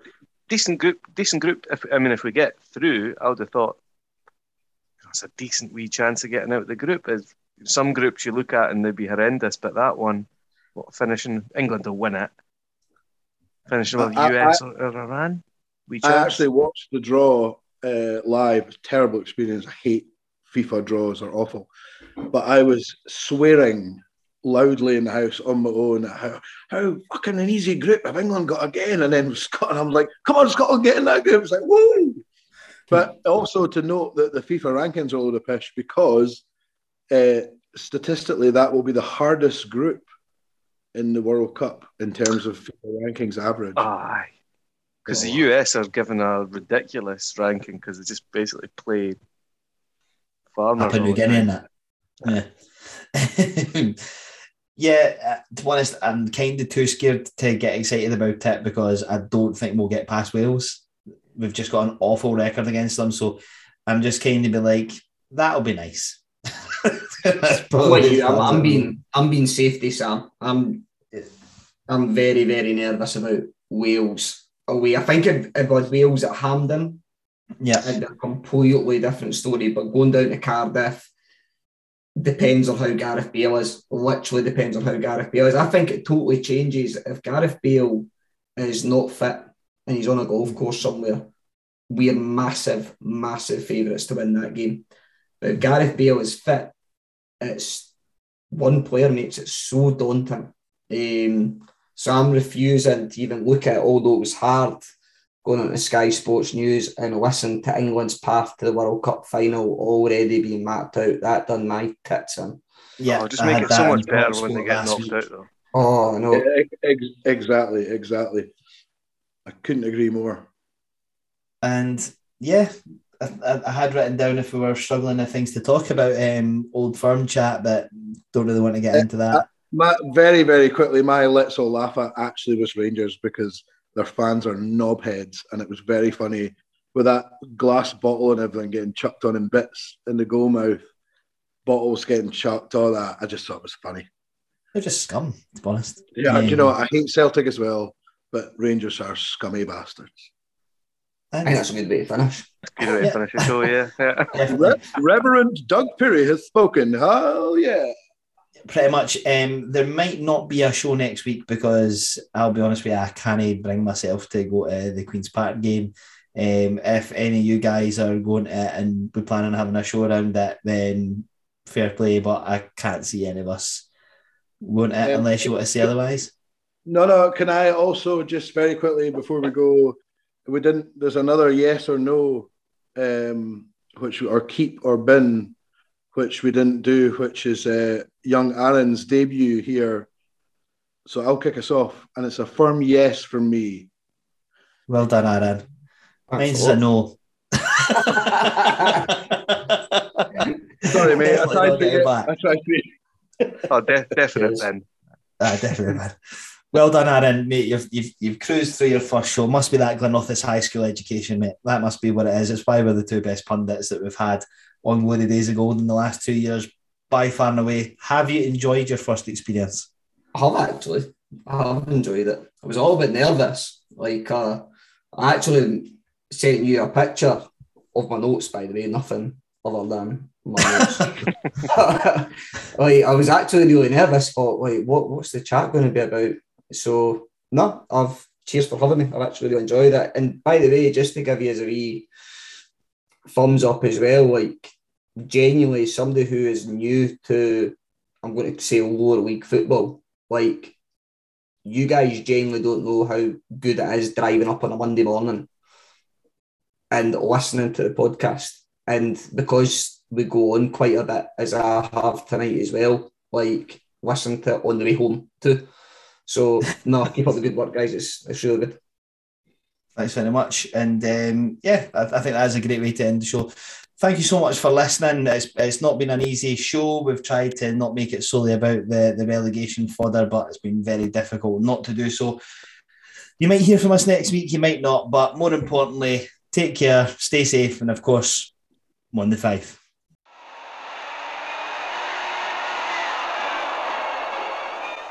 Lord Provost Warren of Glasgow presents the Scottish League Cup to the side that last did the course better. All conquering East Fife.